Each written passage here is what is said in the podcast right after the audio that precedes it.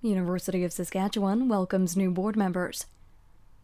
The U of S welcomes four new members appointed by the Government of Saskatchewan to its Board of Governors, effective January 17, 2013, for three year terms.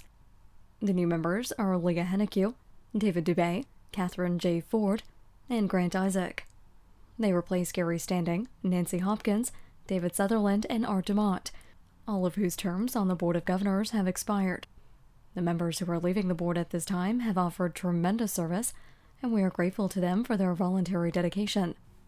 The U of S Board of Governors is responsible for overseeing and directing all matters respecting the management, administration, and control of the university's property, revenues, and financial affairs.